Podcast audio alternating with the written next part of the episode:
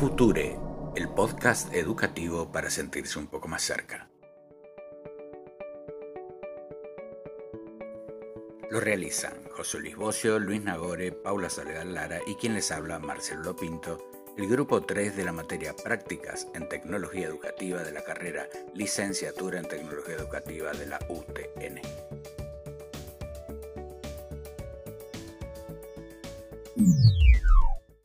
En este episodio vamos a hablar de un tema que está atravesando a toda la actividad docente y que hemos llamado la educación Open 24, en donde las nuevas tecnologías demandan una conectividad constante de los educadores. Decime Luis, ¿de qué se trata esto que llaman educación Open 24?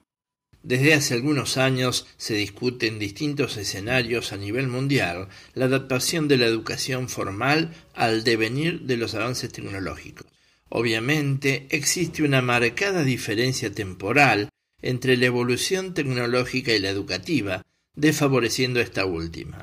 Sí está claro que los alumnos, en sus distintos niveles, utilizan los servicios que ofrece la irrupción de la conectividad y el acceso a dispositivos terminales, acceden a distintas redes y a través de este camino adquieren nuevos saberes y aprendizajes de modo informal. La educación responde entonces con modelos y estrategias que utilizan esta dinámica, surgiendo lo que se conoce como teoría del conectivismo, el modelo Blended Learning o bien el modelo aula invertida. Estos modelos utilizan la tecnología permitiendo a los docentes preparar contenidos para sus alumnos utilizando distintos formatos y estrategias. Los alumnos acceden a ello previo al día de clase y luego, en el aula, esos nuevos conceptos son trabajados aclarándose dudas y realizando ejercicios para su fijación.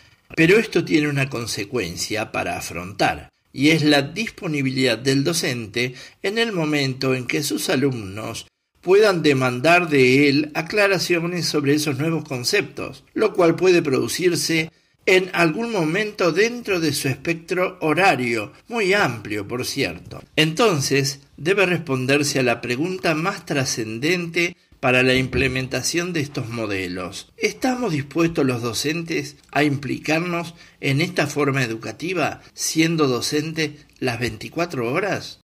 Sí, muy claro. Gracias, Luis. Gracias equipo, sin dudas temas acuciantes para seguir desarrollando. Pero ahora llegó el momento de despedirnos, los esperamos para nuestro próximo podcast. Muchas gracias por estar del otro lado, Future, el podcast educativo para sentirse un poco más cerca.